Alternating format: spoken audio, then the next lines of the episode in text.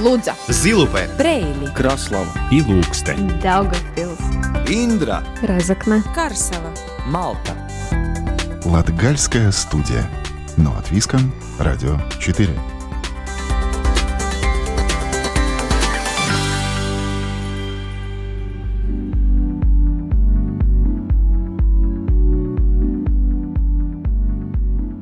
Добрый день, дорогие друзья! В эфире Латвийского радио 4, программа «Латгальская студия». У микрофона Сергей Кузнецов.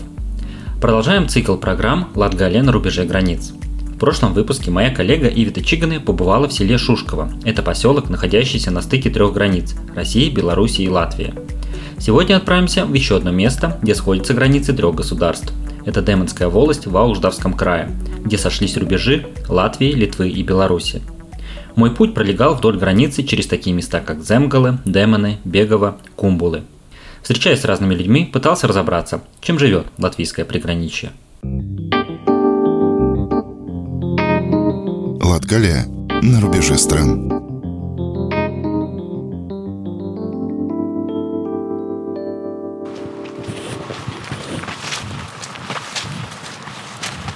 Первая остановка моего путешествия вдоль южной границы – это поселок Земгала.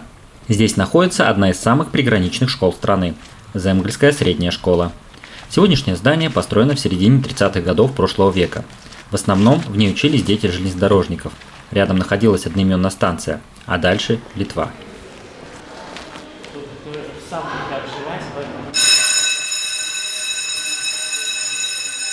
В школе меня встречает Алексей Мацкевич. Он много лет работает директором Бикерникской основной школы, а с этого учебного года еще исполняющий обязанности директора Земгальской средней школы.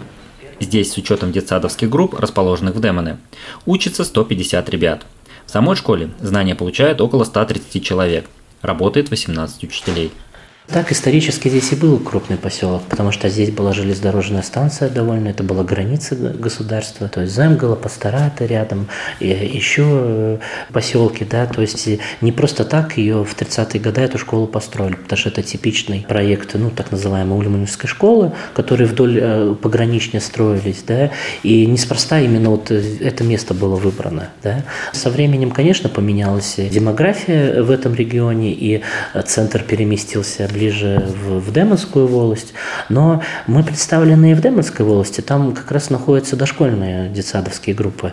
Вот. Конечно, сказывается вот эта отдаленность от э, волосного центра. В первую очередь это связано, конечно, с инфраструктурой, то есть дорога, конечно, интернет желает лучшего и вообще связь, э, которая здесь находится. Но э, те ребята, потому что здесь ну, уже в нескольких поколениях обучаются семьи, да, они привыкли и для них это, грубо говоря, уже норма. Опять же, в Землянской школе обучается порядка 30 ребят из города, поэтому даже для городских ребят это не проблема на, на данный момент. От школы по прямой до литовской границы чуть больше километра.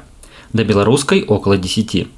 Нахождение на стыке границ накладывает свой отпечаток, продолжает Алексей Мацкевич.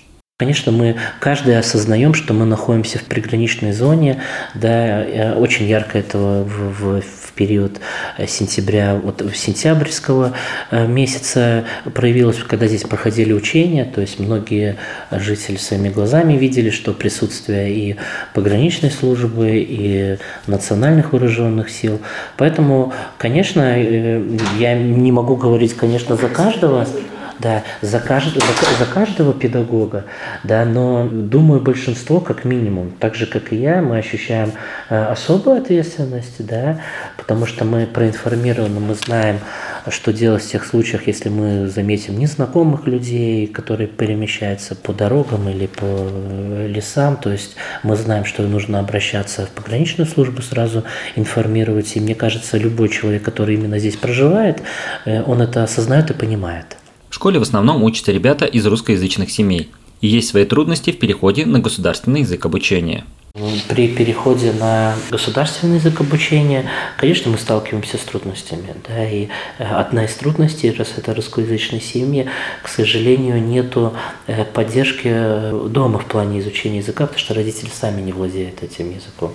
И получается, из вот этого учебного процесса выбывает очень важная, очень важный этап – это родители. Вот. Ну, если родитель даже в том же самом первом классе не может сам прочитать там задачу, например, по математике, basket. То ну, а вот эта родительская помощь, э, в том плане, что включаться, потому что есть два аспекта. Один момент незнания, да. а другой, ну, понятно, в каждую семью не заглянешь, но момент, что сами родители очень э, пренебрежительно относятся. Э, я понял. Я понял твой вопрос, и я точно тебе могу сказать, что на данный момент, э, общаясь с родителями, а я ну, постарался как можно с более широким спектром родителям пообщаться, я на данный момент не слышал ни одного негативного слова. Другое, что родители сами просят э, понимая, что э, надо знать язык, это даже не обсуждается. То есть любой ну, человек, вот еще раз говорю, вот это я точно могу сказать, все мы понимаем, что язык нужно знать. Другое дело, что трудности трудности в обучении. И действительно, некоторым очень тяжело дается вот этот переход. Здесь ну, нечего скрывать. Большинство проблем такие же, как и в других сельских школах Латвии, независимо, находится она в приграничии или где-то в центре. Это не только привлечение преподавателей, но и из ограниченного финансирования возможность привлекать помощников учителей, особенно для младших классов, а также психологов. Над Земгольской школой не нависает угроза закрытия. Сейчас решается вопрос сохранения статуса средней школы. Первый вопрос, на который нам самим нужно ответить, и мы с э, учителями, кто здесь с коллективом, договорились, что на этот вопрос сами себе то есть вот я им, когда сюда пришел, я им сразу дал задачу, чтобы вы подумайте, обсудите с родными, близкими, ну, чтобы, как говорится, более широкий спектр был мнений, да, а что мы э, сами хотим видеть в землянской школе.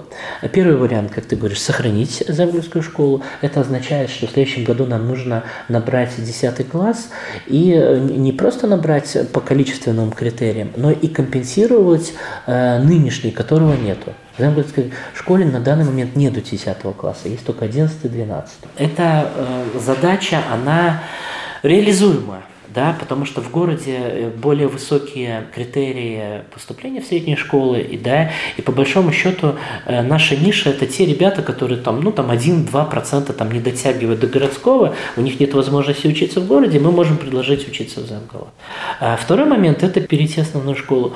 Но здесь, опять же, риск из-за вот этих всех моделей финансирования школы в том плане, что мы получим, потеряем часть финансирования, это значит, э, некоторые учителя без работы могут остаться. Латгалия на рубеже стран.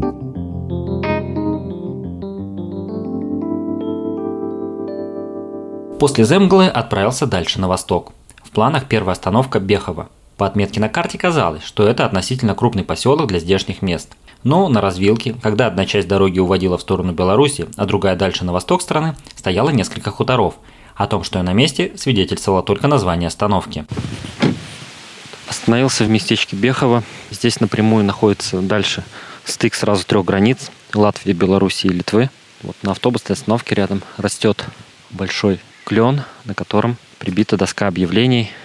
И вот здесь также есть предупреждение пограничников с просьбой сообщать о неизвестных или подозрительных лицах так как, скорее всего, они незаконно пересекли границу. Бехово – это не привычном понимании поселок, э, где есть какой-то центр э, с двухэтажными или трехэтажными домами, сосредоточение нескольких частных домов. Так сразу не поймешь, что это какой-то отдельно взятый поселок. В основном здесь, так понимаю, находятся разные крестьянские хозяйства. Дом рядом с остановкой выглядел заброшенным. Вместо почтового ящика на деревянный стол приколотили металлическую хлебницу, успевшую покрыться ржавчиной. Через дорогу стоял еще один дом, наполовину закрытый кустарником. Услышав голоса, направился туда. Встречаю Надежда и Леонардо из Даугавпилса, которые приехали посмотреть дом, привести в порядок огород. А у вас здесь как дача, можно сказать? Ну, как, да, как дача, да. А чувствуется, что здесь, я понимаю, стык трех границ получается, да, если дальше ехать? Да, да, да, там где-то вот под, в ту сторону Белоруссия, там вот Литва где-то, вот где-то так, да. Ну и мы. Как беженцы встречаются? Ни разу не видела. Вот я ей-богу ни разу не видела. Честное слово, говорят, где-то ловят вот там вот впереди. ну, мимо нас никто не шел. Ну, нам стоит, стоят пограничники, стоят полиция. Ну, много кто стоит, как бы говорят, если что, сигнализируйте. Ну, мы как бы приезжаем больше как бы на выходных или когда вот есть время что-то убирать. Так мы тут постоянно не сидим. а для вас причине? само важно, что вот, э, возможно, тот же Силанский пункт закрыли? То есть вот как у вас связь Конечно, с Беларусью у нас есть? э, родня в Беларуси. И теперь все. Ну, Никак нет, не подъехать, не нет. Тут же рядом, по совету Надежды и Леонардо, иду в соседний дом, в котором живет Геннадий. Он больше 10 лет назад переехал из города в деревню и чувствует с его слов себя лучше всех. А лаем встречает небольшой пес Ярик. Чего здесь, скажем так, не хватает? Или вы нашли тут уединение, спокойно живется? Мне, я говорю, лучше всех. Ничего не хочу больше. Ну, я как э, на инвалидность пошел, так и все. Думаю, что в том городе делать. На пенсию сильно не заплатишь, вот, коммуналку. А здесь, ну, все равно, она свое берет, денежки валятся. Но дело в том, что тут я на себя трачу. Могу и не потратить, могу пережить это. В городе, хочешь не хочешь, а от- отдай. Ну, ну, я живу спокойно здесь, тихо. Никуда не лезу, и ко мне никто не... Все нормально. Через несколько километров следующая запланированная остановка – местечко Пашкилишки с автобусной остановкой, а вокруг несколько хуторов. На одном из них порядок на участке с семьей наводила Нина, уроженка этих мест. Начали разговор о беженцах, идущих из Беларуси. Вот Ну, конечно, идут, мы как-то тут видели, но это мы видели на весной. Это весной, вот я мы видела, вот там по полю шли.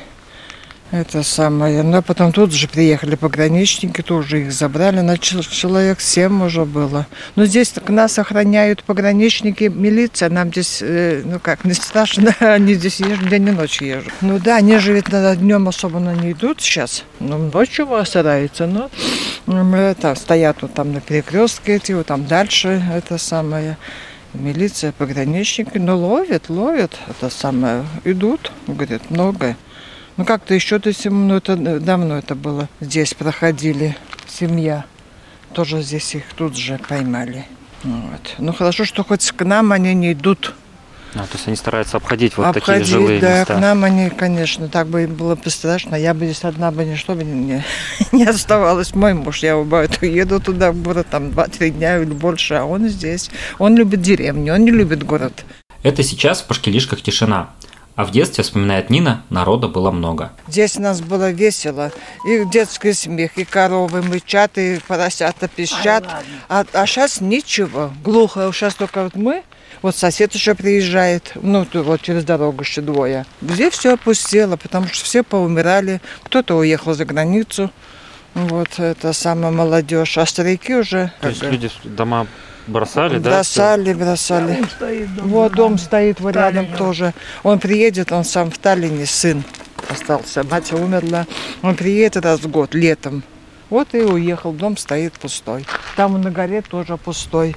И дальше он пустой, и дальше пустой. Говорю, в общем, пустота дико. Допустим, вечером мы сядем со вами, я вспоминаю свое детство. Мне дико, не слышно голоса людского. Вот так прямо тишина, так как-то.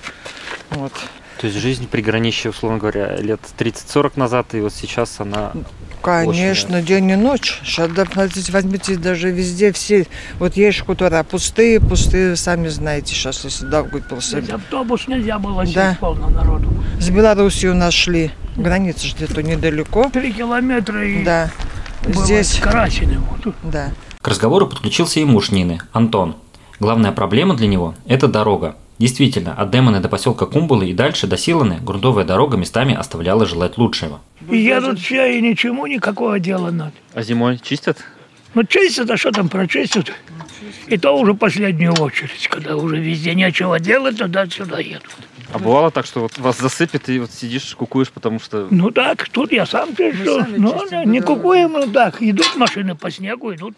Ну, автобус Главное, школьный. автобус пробьется, ну и пошли потом. Вот дорога так и не знаю, что тут с дорогой, ничего. Не обочину эту рубить, там вы поедете, вот сейчас налево. Все заросло, это все было видно. А сейчас ничего, не, не обочину рубят, ничего. Я сижу другой раз, даже сижусь, я говорю, за что налоги платим? Ну все, котлован уже, все, подушка уже, все. Уже у меня телефон был дорожного мастера, потом я взял, выбросил. Позвоните, есть тут кто, какой хозяин на этой дороге или нету тут? Не понимаю. Вообще наше руководство плохо работает. Сказать по-честному. Ну, Скажите, проедьте, посмотрите, в каком состоянии дорога. Латгалия на рубеже стран.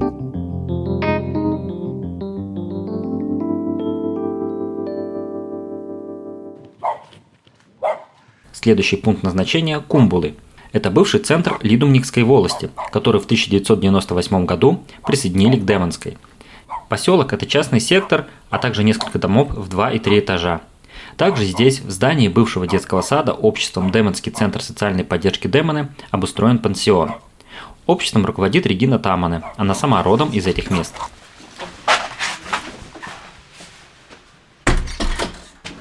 Ремонт здания и модернизацию оборудования удалось сделать за счет проекта, после чего удалось открыть пансион, в котором сейчас проживает 34 человека.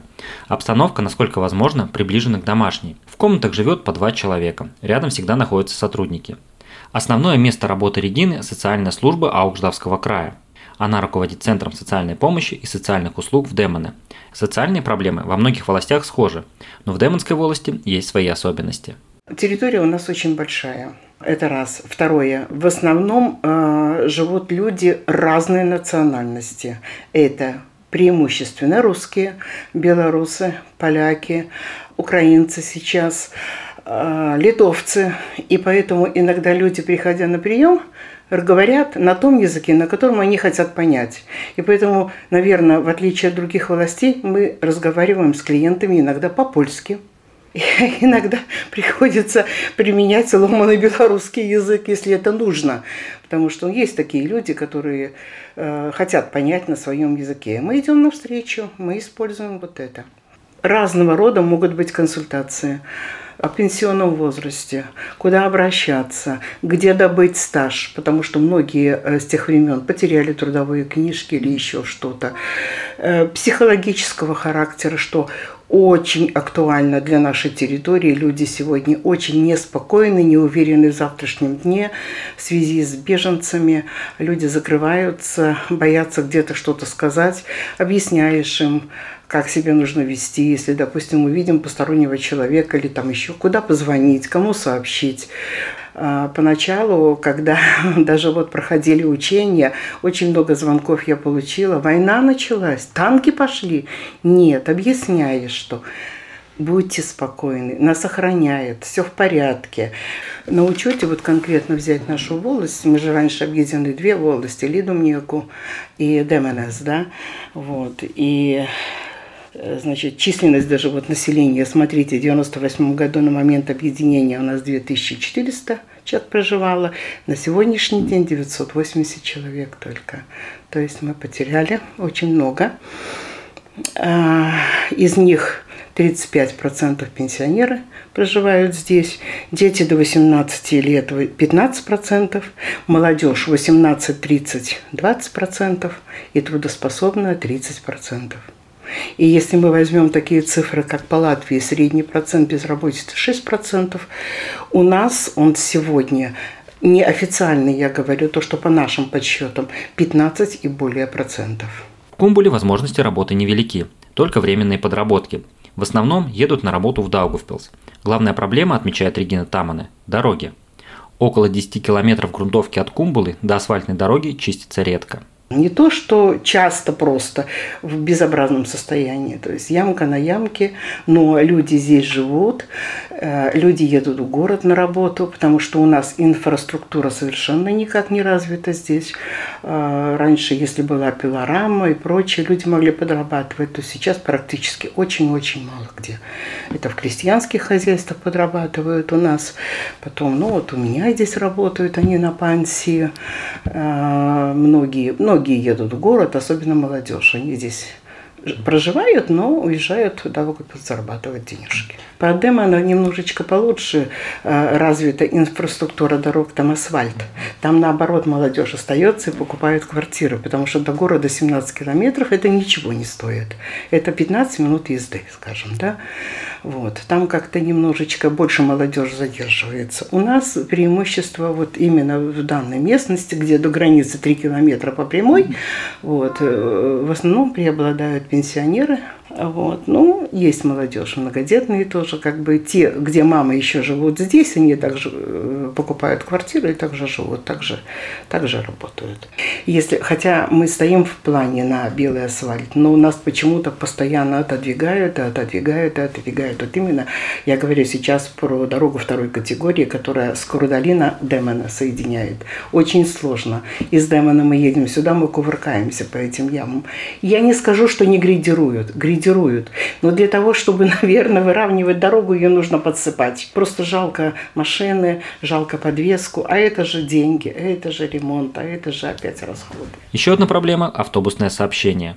Самый, казалось бы, логичный маршрут – это доехать из Кумбули до волосного центра в Демоны. Это около 10 километров. Но таких рейсов нет. Только на своей машине или договариваешься с соседом у нас автобусы не ходят в Демена, он доходит до Бехова и назад возвращается. А там еще нужно километров 8 пешком идти, чтобы добраться до Демена. То есть у нас сообщения никакого нет. У нас в социальной службе есть машина, поэтому мы частые гости здесь, поэтому если что-то людям надо, мы всегда идем навстречу.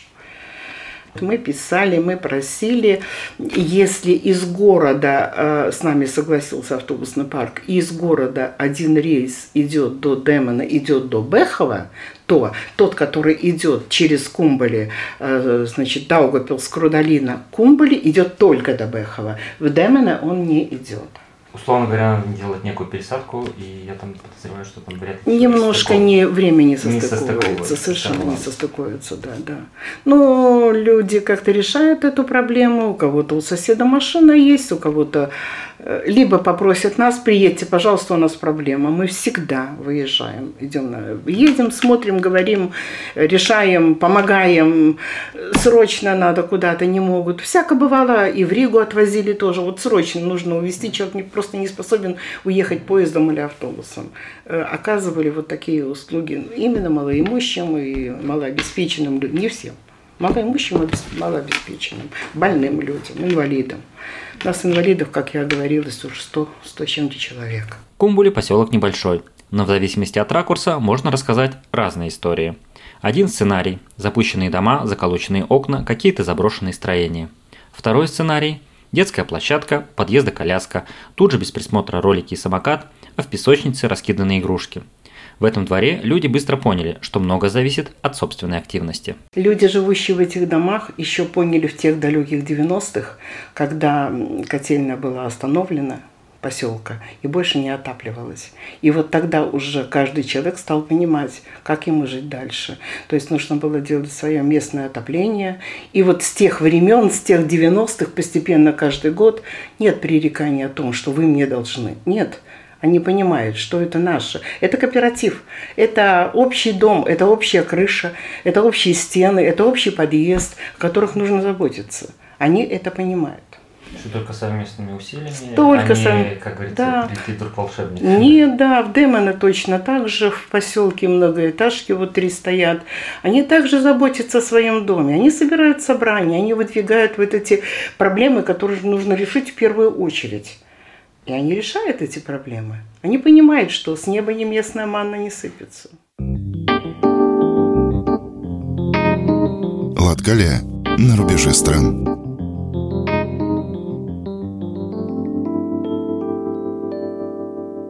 В 6 километрах от Демона и почти 8 километрах от белорусской границы, если идти по прямой, находится приют для животных Отра Мая. Это дом среди полей, а вокруг вольера для собак – Жанетта Соснеры, которая руководит приютом, рассказывает, что напряжение из-за ситуации на границе не испытывает. Сама мигрантов, идущих через поля, не видела, но делится историей соседки. Э, созваниваемся, она говорит, Жанна, ты представляешь, я, говорит, вчера, говорит, выхожу во двор, а у нее муж в командировке, там на стройках где-то, она одна, на этом хуторе, и собака, так, а они, говорит, из леса выходят, говорит, табуном, говорит. Но ну, я там сразу в полицию стала звонить. И у нас в поселке наверное, неделю полиция дежурила. Это какой поселок? Табора. Таборы. Угу. Я даже какой-то день в 6 утра ехала в Ригу. Меня остановили, такие документы проверили. Так, мне кажется, я не слышала плохого, плохого, да, что что-то они делали там куда-то, вот. Я это не просто слышала люди, такого, просто люди. да. А это, у нас вот они больше входят даже, они больше как вот наоборот, чтобы их не заметили. Как Сейчас вот границу закрыли, перерыли там все. Ну вот я считаю, вот это, вот это с этим было связано, то, что в таборе появилась эта группа, Это просто перекрытая граница, они попали в ловушку. Им ни направо, ни налево. Ну и волки. Волки у нас ходят, вон, собак едят. То есть они ушли в ту сторону, потому что табор все же это подальше уже такой кусок. Ну подальше, если напрямую, тут не близко. Километров 10. Параллельно в разговоре участвует Дана Шаблинская. Она одна из основательниц приюта. Ну, здесь, в общем, у нас именно что связано с приютом, как бы вообще. Пока мы, слава, ну, как бы... Ну, мы в прошлом году вот думали, что у нас у соседки там сгорел хлеб, и думали, что это беженцы. А потом кто-то им там стал кресты рисовать на сараях, а в этом году бани подожгли. Ну, какие-то беженцы. Ну, точно не беженцы. То есть тут местные балуются? Ну, местные какие-то, да, тут это самое, какие-то нездоровые люди. Ничего тут такого страшного не происходит. Мы зимой как-то выпускали, вот, ну, ты не знаю, мы выпускали Да, собак. Но солнце, выпускали да, чисто да. потому, что косули у нас вон туйки ели, а так-то это... Да, Да люди не ходят к нам. Объеденные косули Туи – это, пожалуй, самая большая проблема, пришедшая извне. Также есть беспокойство из-за волков, которые были замечены в ближайших властях и съедали собак. Ребята, вот, вот, вот любой биолог, мне кажется, логически рассудив, он просто скажет, что волки себя ведут неадекватно только потому, что они не могут вернуться к своей стае. Если раньше они ходили в Белоруссии, там и волки, и медведи живут, и они просто, я считаю, я считаю лично, что они просто не могли вернуться. Это неадекватное поведение, это когда они заходили и там собак на цепях сжирали, да? К охотникам обращались, что вот как-то... Мы? Да. Не, ни в коем случае. Я обычно охотников э, прошу здесь не стрелять рядышком. Вот. Они, конечно, не очень слушают. Они говорят, соседи просят стрелять там кого-то. Но я считаю, что природа она должна жить сама по себе. Ну, Как бы. Саморегулироваться. Да, э, вот в лесу я сама волков не встречала ни разу. За грибами хожу постоянно. Сейчас хорошо, грибов больше стало, люди волков боятся. Еще одна опасность – это лисы, для которых коты в сельской местности – это потенциальная добыча. В остальном жизнь приграничий, по мнению Жанеты Соснера и Даны Шаблинской, спокойна. В продолжение разговора о животных и окружающей действительности заезжая в Рапторс парк. Это зоопарк, который содержит Наталья Богданова и Александр Калачев, а помогают им их дети. Купив несколько лет назад в этих краях дом, Александр начал еще уделять внимание своему хобби – это животные.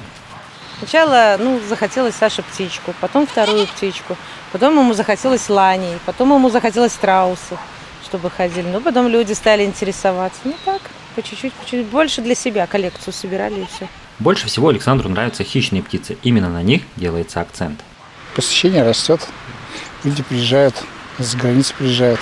Что больше всего интересует?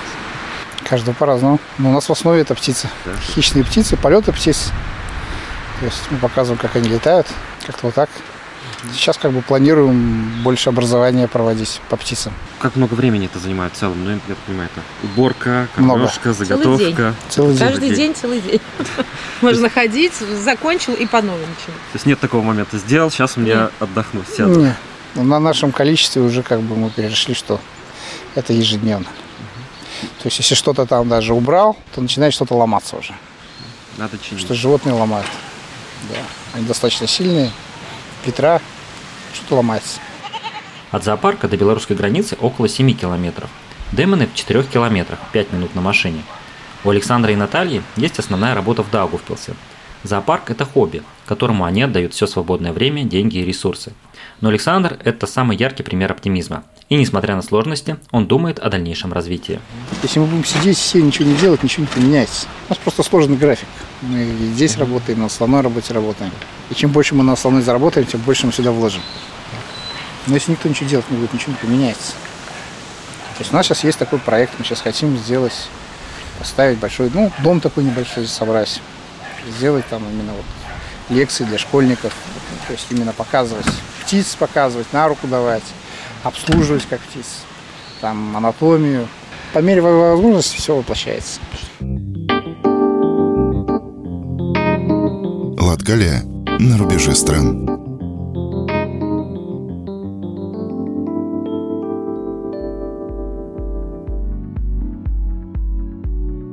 Это общие штрихи о жизни в приграничье на стыке трех рубежей – латвийского, литовского и белорусского. На этом знакомство с Демонской волостью завершается, а программа «Латгальская студия» прощается с вами до следующего четверга. Передачу провел Сергей Кузнецов. Если вы что-то пропустили, то нас можно найти и послушать в архиве Латвийского радио 4. Там доступны все выпуски Латгальской студии. Кроме этого, программа доступна в мобильном приложении Латвийского радио и на всех популярных подкастинговых платформах. Встречаемся там, где вам удобно. Лудза, Зилупе, Брейли, Краслава и Лукстен. Daugavpils, Индра, Разокна, Карсела, Малта. Латгальская студия. На латвийском радио 4.